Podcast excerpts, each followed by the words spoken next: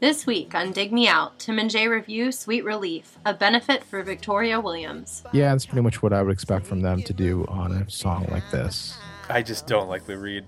I don't like Bob Dylan either. Yeah, it sounds very cheap, sounds very distant. This is the best Soul Asylum song they didn't write. Hello and welcome to another episode of Dig Me Out. I'm your host Tim Minichi, and joining me for episode 151 of season 3, it's Mr. Jason Ziak back for the attack.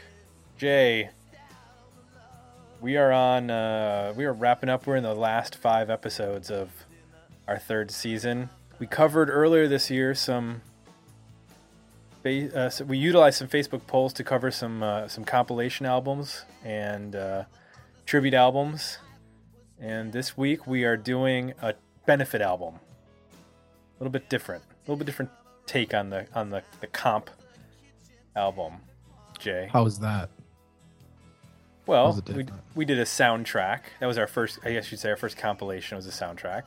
And then we did the second compilation, which was the Depeche Mode tribute album. Hmm.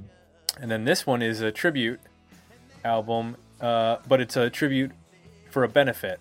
And so a little bit, you know, different take. So it's all songs by the, for, uh, all the songs recorded in the spirit of, uh, creating a, a, a benefit for a particular cause. In this particular case, it's the Sweet Relief uh, benefit, which was formed. Uh, it's the Sweet Relief Fund. It was formed in uh, early '90s, and this album came out in '93 to benefit uh, Victoria Williams, who was a, a singer-songwriter in the late '80s and and throughout the 2000, '90s and 2000s, um, who was diagnosed with multiple sclerosis, and she didn't have health insurance to help cover the cost of the you know various treatments and medications.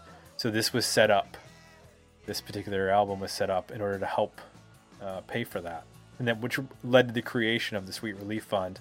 And there's been uh, additional albums released since then, and, and some one was uh, Sweet Relief Two, which is called "The Gravity of the Situation," was a, a variety of bands covering Vic Chesnutt songs to benefit Vic Chesnutt. That was sort of my. That was I kind of got into the history of this, but didn't mean to. So there you go. That's the yeah, history just, of. Just wanted to, you to explain the benefit part, but yeah. kind of just ran with it there. I kind of did. Yeah, Victoria Williams uh, I'll give you a brief since the album is a benefit for her. She's from uh, Shreveport, Louisiana, or born in Shreveport, Louisiana in uh, 1958, and um, singer songwriter, uh, but has lived uh, in Southern California for most of her career. Um, released her first album in 1987, Happy Come Home, and has released uh, albums since then Swing the Statue in 1990, Loose in 1994, a live album, This Moment in Toronto with the Loose Band in 1995, Musings of a Creek, Creek Dipper in 1998, Water to Drink in 2000, and Sing Some Old Songs in 2002. And then she was married to Pete, uh, the artist Peter Case. Uh, they divorced, and then she was married to Mark Olson from the Jayhawks. And with Mark Olson, they formed the original Harmony Creek Dippers which was after Mark Olson left the Jayhawks. And they performed uh, under that name and then also under some other names with the basically the same um, artist. Uh, but it was Mark Olson's Creek Dippers and, and, various incarnations based on, I guess, who was playing in the band. Um, and then Mark Olson and Victoria Williams divorced. So that stopped happening in terms of their collaboration. So that's the sort of the background on and Victoria Williams. So, and of course, um, anytime we can tie things to Mark Lanegan, uh, we do. Uh, in 2009, she began working on a new record with Isobel Campbell, who, of course, has recorded uh, multiple albums with Mark Lanegan. So there is our Mark Lanegan moment. All he's like the um, Kevin Bacon of '90s he is kind of. Rock. Were you familiar with this particular uh, record before we get into the review of it? Uh, I remember a couple of these songs. Um, I suppose they must have been played on radio because uh, I definitely knew a couple of them. I am not familiar with Victoria Williams, so other than you know, I remember I remember when this record came out. I remember a couple of the songs. I remember her name being mentioned, but that's about it. Yeah, and I, am I was sort of in the same boat. So this came out in '93, which you know Pearl Jam is probably the best known band that's on this record for the time. Obviously, 10 had already been released, and Versus was released uh, that year in October of 93. This came out, when did this come out? In July. So this came out a couple months before their second album came out. And I'm, you know, if you were a big Pearl Jam fan like I was back in the day, you were pretty much hunting down any Pearl Jam song you could find, any B side. And um, I remember hearing Crazy Mary, and I think there, I don't remember if there was a video or not, but I remember it falling sort of into the same vibe as like Yellow Ledbetter and Black, those sorts of Pearl Jam songs at the time. So mm. it, it kind of made sense to me that uh, they did that song. But I wasn't familiar with Victoria Williams, and I never really went and investigated any of her actual recordings. I still haven't. So let's talk about the actual recordings and the records and what we think of the songs, Jay. I thought we'd do this a little bit differently since I usually just throw it to you and you talk for God knows how long, and then I talk for God knows how Most long. the show, right? I thought, what if we just, what if we went song by song together? Okay. Talked about each song. Did a, did a, little different. Let's so the it. first song on the record is Soul Asylum, and it's Summer of Drugs.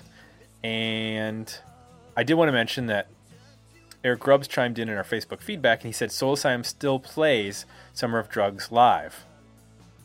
Uh, that's I can't confirm that because I've only seen Soul Asylum once, and they played a Halloween show where they did like all covers. So I can neither confirm nor deny that. But he said this album seems to get buried in the rubble. Then again, a lot of compilations from this era are. So uh, that was his point. But Summer Drugs, Soul Asylum. Jay, what's your what do you think of this song? It fits them well. I think they do a good job with this. I think it um, it sounds like it could be one of their songs. Um, his voice works really well here. Uh, probably the most tasteful use of piano on the record.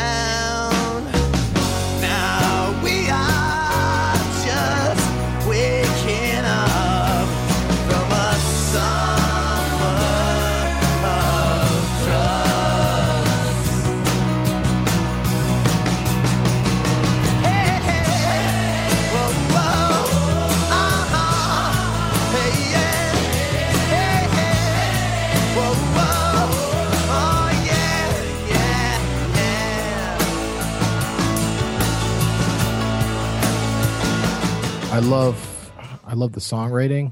Um, you hear it on this song, and you hear it on a lot of the other songs. In that there's a lot of twists and turns. Um, I don't think there's any complicated chord structures going on here or anything like that, but there's a lot of really interesting kind of builds and changes, and this song is a great example of that. Yeah, this is the best Soul Asylum song they didn't write. Like this sounds like a, a Soul Asylum song, from mm-hmm. the uh, classic, I guess, era of Soul Asylum before the Misery and the, the pop singles happened. This to me, like, it's Pirner at his like absolute, you know, perfect moment in terms of his. He likes wordplay in a lot of the Soul Asylum stuff, and this song has wordplay in it. Um, it's got a bluesy, sort of Stonesy feel to it. Mm which Soul didn't yep. really investigate, but works well for them. They do Definitely, well. Yeah. So I think that that was a, that's a winner. That's a great start off starting point for this record. Track two is Lucinda Williams' um, "Main Road." Would you take on that? It, it goes well with the Soul Asylum song. I think um, they do a surprisingly good job of sequencing this record. It's not it's not easy to sequence um, cover records, but uh, they do a pretty good job here. So this pairs up pretty nice with the Soul Asylum song in terms of overall feel. Um, I'm not a huge fan of the vocal, but uh, I do like the slide guitar Mm-hmm. um, that's played in this. It's it's really really tasty, um, very very cool in that um, it makes up a big part of the song. It's you know sometimes slide is kind of a uh, piece where you're playing leads or it's more of like a texture, but this is uh, the the slide part in this is, is kind of driving the whole thing, and it's some pretty good good uh, good playing. So I like it. I don't like it as much as the Soul Asylum song, but it's still pretty decent. It's one of those songs where I won't skip it if it's I'm just playing it, but I don't think I would pick it out. Um, I, I do like Lucinda Williams' voice. It's distinct, and I think that eh, you know it's it's in her wheelhouse. This song, so um, I like it a lot. And we already sort of touched on the Pearl Jam song earlier, uh, which is Crazy Mary. Um, shows off, I believe that's Mike McCready playing the, the lead guitar parts in that song. The thing that I, I like about it is the addition of the organ. Um, and the I believe it's Victoria Williams actually doing the little bit of uh, female vocal that appears in the choruses, Oh, okay. but I can't confirm that. But I'm pretty sure it is. I, the thing that I really liked about this song is, and going back listening to it, is there's a wittiness and a real like I don't know storyteller aspect to her songwriting that's intriguing. I love the part where she says uh, where the, the lyric is um, there's a sign that says no L O I T E R I N G allowed, and that always attracts such a crowd or something like that. But that's Yeah. and there's like a pause in between those. It's almost like a comedic pause. Like Mhm. you know that she's setting this up um, to sort of twist, make a twist in, on, on the what she just uh, delivered to you. So it's different in that respect. And, and obviously, I think Eddie Vedder approached it from a different standpoint as well. He's not growling or, you know, doing his Eddie Vedderisms. He's actually singing a bit higher and a bit playful, uh, especially in the choruses. He's still probably pretty yarly. This is when he's still. You can tell it's closer to the first record because he still gets a little bit into the Ari Ari Ari Ari. Yeah, but he gets into the chorus. He's, he's he's like, take the bottle, drink it down. Yeah, He's he's actually you know being a little, having a little fun with it, which is nice. yeah, yeah. The, and there's some good, uh, memorable lines. There's some memorable melodies. Um, there are some great pauses, as you mentioned, that give it some drama and um, add to the overall motion of it. Mhm. Um, it's it's the longest song on the record. yeah, Um, but I think there's enough changes in it that it never feels long, um, which I think is key when when you're writing songs that are seemingly simple, but um, it's really about the the lyrics, the melody, and the um, kind of the journey, the story that it tells. I think it does a pretty good job of that, and I th- think this is fairly close to the original. Like I think it was the same kind of approach with like the clean guitar and minimal drums and uh, you know all about the vocal, hmm which was cool too. Buffalo Tom, Merry Go Round. Uh, if you had told me this was a Buffalo Tom song, I would have just believed you. I mean, it has Yeah. that vibe.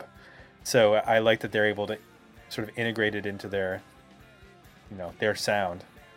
Mhm. Um, and I don't, I'm like, it's completely fine. It, you know, like I said, it's a very Buffalo Tom sounding track. So Yeah, it's probably got the most attitude on the record. You know, it, this is an artist that, um, you know, some of these songs get so pretty and so perfect that it kind of loses something. mhm. Um, so this is a nice spot in the record where this has got the most, you know, kind of attitude, the most snarl to it, the most. It's probably the, one of the looser songs. It sounds to me like a mix between Superchunk and the Replacements. And when I listen to the original song, the original sounds nothing like this. So it's, I, they pretty much reinvented this, I think, to fit what they do. interesting.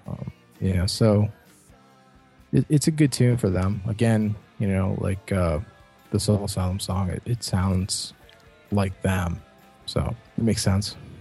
Michael Penn, Weeds. I actually like this song quite a bit. Um, Yeah. It's a bit repetitive, but there's a I don't know the way that he handles it. It it like stuck with me, and it has like a cool groove to it. And um, I don't know. What did you think? Yeah, you can tell it's a studio song. Um, I think that's probably the way that he writes most of his records, um, and that you know there's a there's patterns. that, You know, things are layered. Um, he's using a lot of mellotron, which is what all those really quirky, odd sounding, you know, vocals are. Which is which is how I'm always, in, you know, it's an instrument I like, and um, you know, John, it's an instrument Jon Brion uses a lot, and Mhm. um, just sounds interesting. It gives everything a kind of a weird, dark kind of tinge to it, but it's still kind of pretty. Uh, you know, it, it actually makes me want. It's funny. It uh, a song like this doesn't make me want to necessarily dig into Victoria Williams, but it does make me want to dig into Michael Penn a little bit more.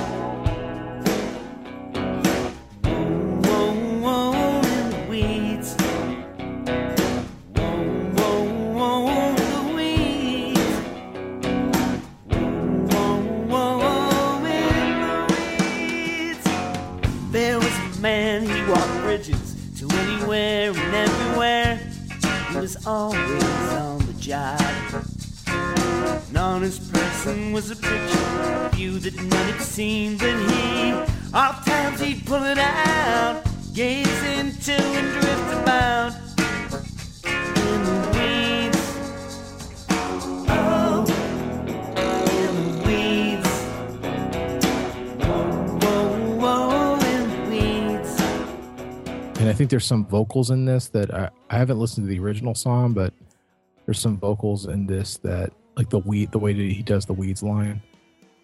I can't imagine too many other people being able to pull off on this record. I Mhm. don't know if that's just his personality coming across in it, or if the original's like that. I need to reference it, but it's you know it's it, there's aspects to it that are uniquely fit him, which is kind of nice. Mm-hmm. Seems like he did a good job picking the right song. You know. Yeah, absolutely. Speaking of picking the right song, Shudder to Think. But there was a curveball I was not expecting. Sh- Shudder to Think to throw up or throw up to show up on this record. Um, and they they do the track Animal Wild, and it sounds like Shudder to Think. I don't know Yeah, how that's totally. possible. I don't know how Shudder to Think shows up and is like, "Yep, we own this song now." Yeah. Uh, but I don't even know what to say other than it sounds like Shudder to Think, which makes me happy because I everybody's, it made me want to go back and listen to Pony Express record immediately when I when I heard them doing this. Yeah, and, and the that that record had a cover on it too, right? Yes. And I really like when they do covers because um they're they they seem uh, that song and this song seem to have a just a little bit more melody than their own material does, just a little touch more. I don't know, um, conventional something glue to it.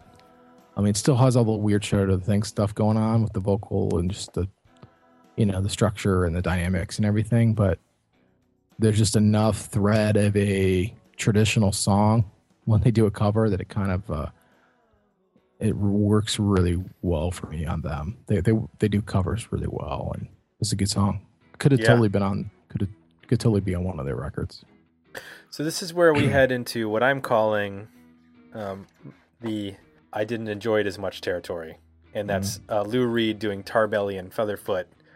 I have to preface this by saying I'm not exactly the biggest Lou Reed fan. Um, I understand that he's important, and you know recently passed away, and I obviously have a huge amount of respect for his contributions, both as a member of the Velvet Underground and solo. However, I'm not one to bust out a Lou Reed record. So him Yeah. right in the middle of this thing wasn't really thrilled about it. Um, I'm not a fan of his style in terms of his vocal delivery on a lot in in the way that it's presented in this song, and um, yeah, this was a skip one for me.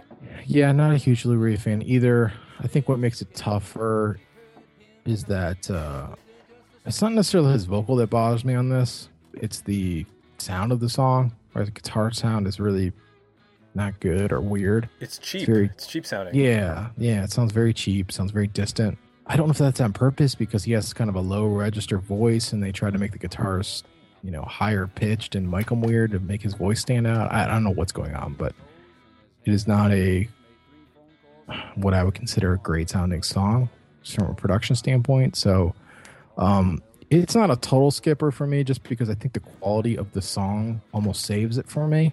Mm. Um, but it's definitely not on my favorite list for the record. How about Maria McKee doing uh, Opal Oasis? I don't know if that's how you say it. uh, parentheses, Sweet Relief. Is that on your skip or your keep? It it's one of the it's um probably the best example of it's it's a little too clean for me. Yeah, you know the drum because kicks in when it kicks in the drums sound great, but it, you think it's gonna be kind of like the Soul Asylum song, but it's actually got a really chintzy sounding piano, and the vocal is so clean and nice that it's like there's something.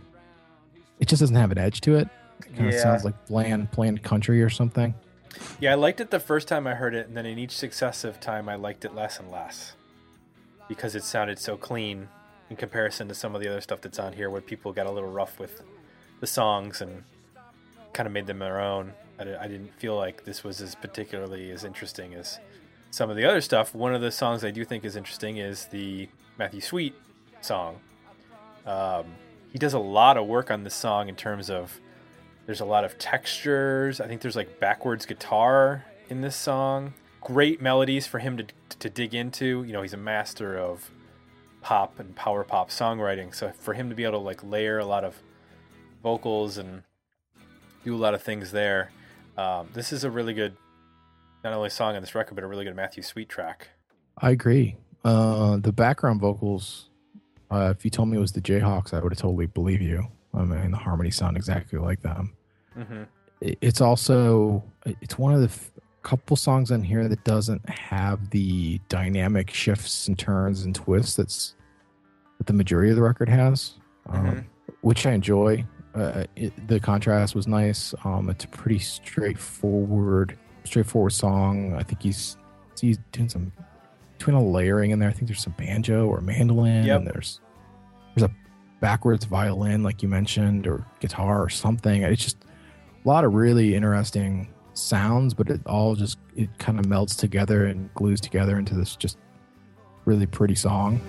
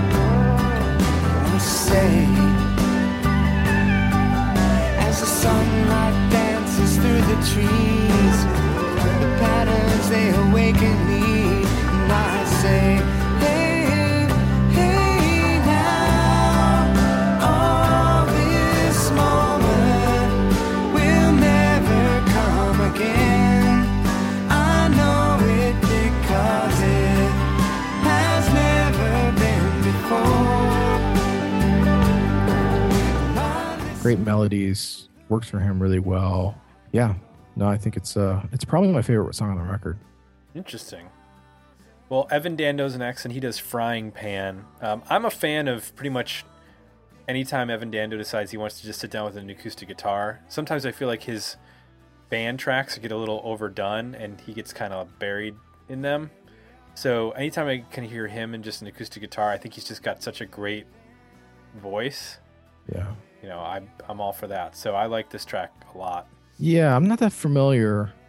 Obviously, I know uh, some Lemonhead songs, but I'm not that familiar with this side of him.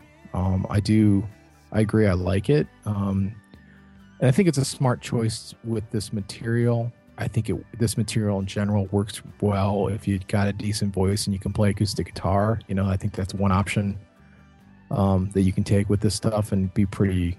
Know, I think you're going to come out the other side look sounding pretty good, um, as opposed to the Maria McKee song, which eh, it's just too. It's just the the approach is too standard. You know, it's just a band. I think unless you're going to do something really off the wall like Michael Penn or even Shudder to Think, you're probably better off doing what he does and just strip it down and play it on an acoustic guitar and uh, Right.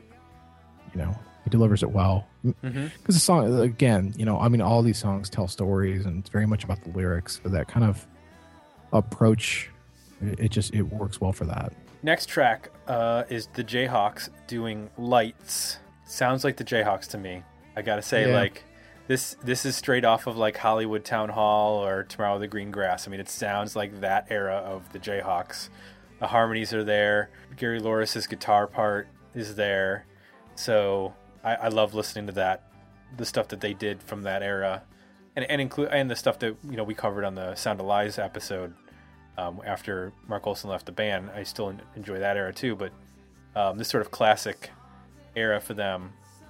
I mean, they just they just know how to find that groove, that tempo, where they can kind of ride it and carry do, do those two part harmonies and have that you know kind of slightly distorted.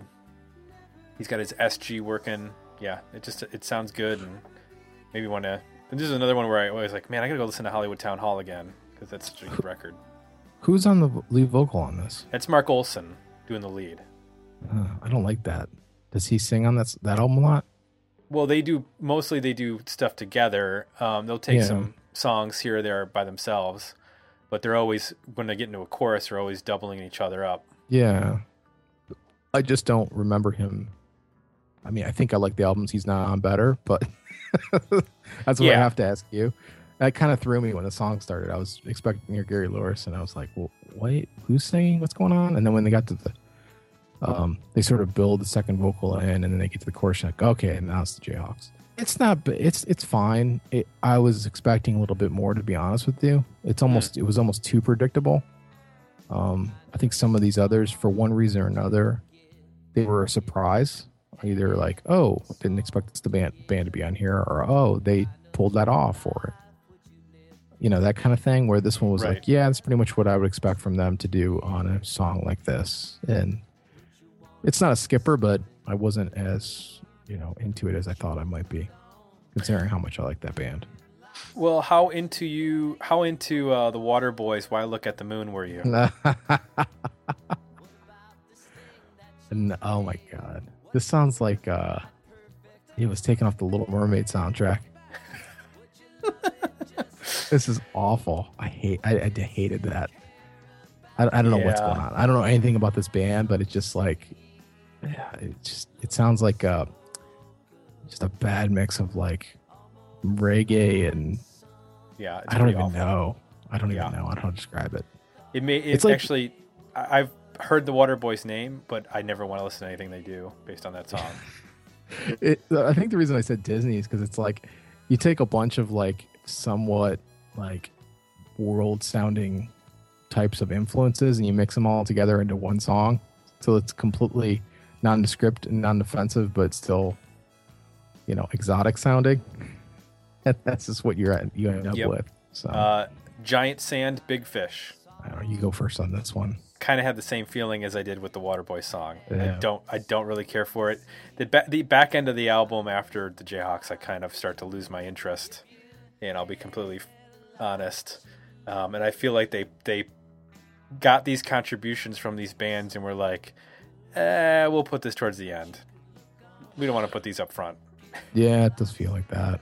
It, they, they sound like the evil B 52s or something. It starts off like a country shuffle and then it gets all like B 52 jazz. It's just, I don't know. Yeah, when I it started out, I was like, okay, well, this is interesting, and then it just goes in a direction that I did not care for at all. Um, and actually, I, I, I'll take that back. I- the Michelle Shocked song, "Holy Spirit," I understand it gets you know it gets a little gospely with uh, and it was funny because the beat came in, and it made me realize that okay, this is a gospel beat at the end of the song, but it also is the beat for like "Lust for Life" by Iggy Pop. So I, I actually didn't terribly mind. I sort of put it in the same camp as uh, the Maria McKee song in that it's it you know it serves its purpose. It's not terrible, but I just don't necessarily need to hear it again. Yeah, it's just yeah. For me, it's like you said, it's um like that Maria, Maria McKee song. It's just a little too straightforward and almost expected. I don't know. I like a little twist or a turn, or I like to or a slight a slight reinterpretation in some way or Mhm. another, and I don't get the sense that that that's going on here. So overall, Jay, we've go, we've gone through each of the songs. First time we've done that with one the- with an album in quite a long time since we've probably done a, an interview with an artist.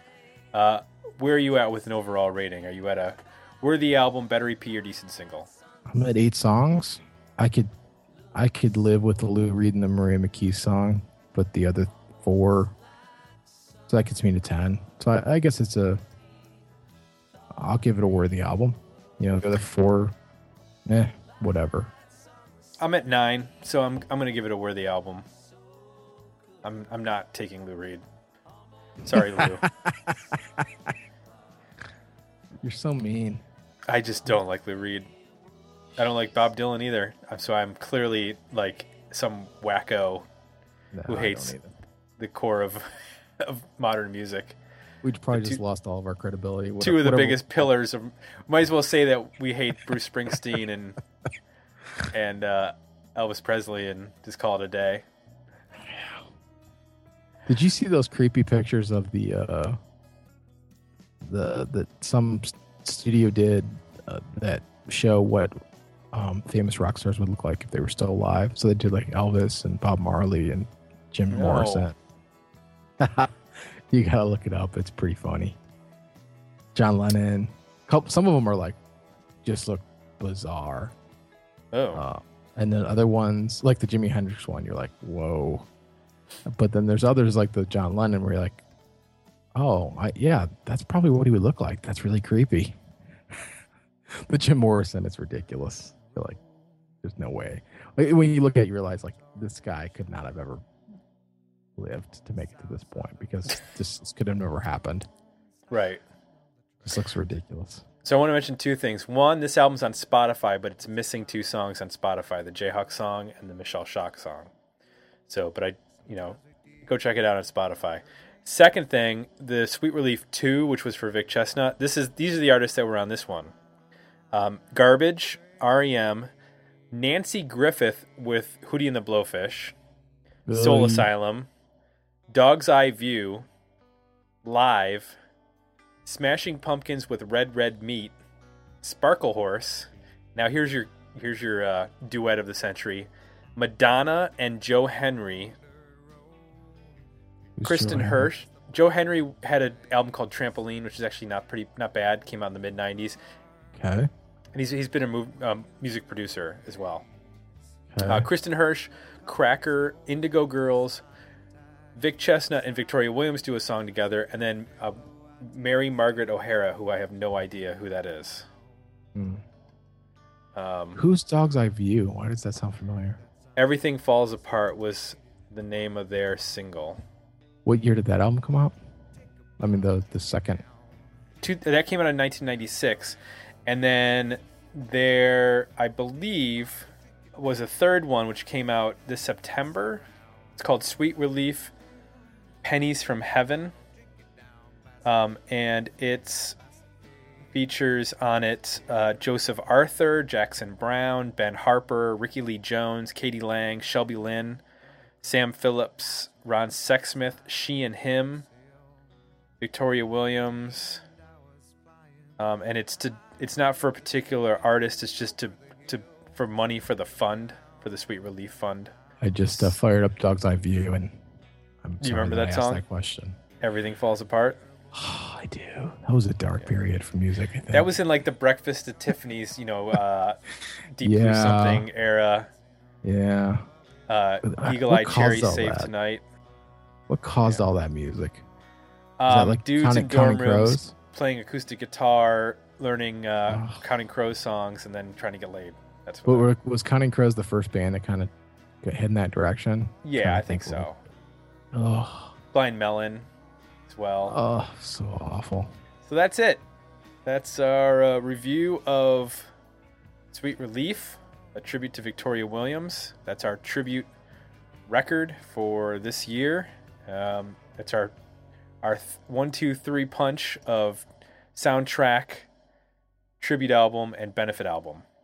So uh, next year we're hoping to do like a rarities compilation, uh, or perhaps um, I don't know, something along those lines. There's more compilation types of compilations to tackle in the uh, in the future, or you know, sometimes record labels put out those sampler compilations, like all the artists that they have on their record, and do a rare song. Yeah, that's what we have to do yet.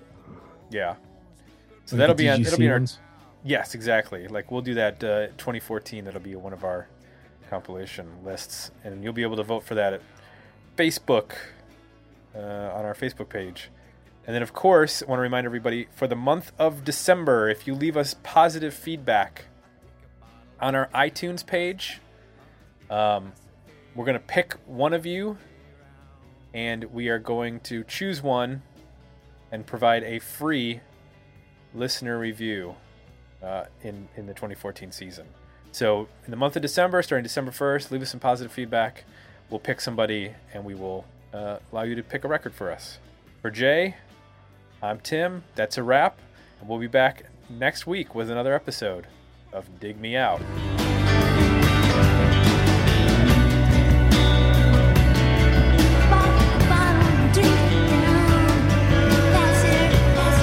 Join the conversation about this episode at digmeoutpodcast.com, where you can find links to our Facebook page and Twitter feed, as well as links to our request a review and merchandise pages.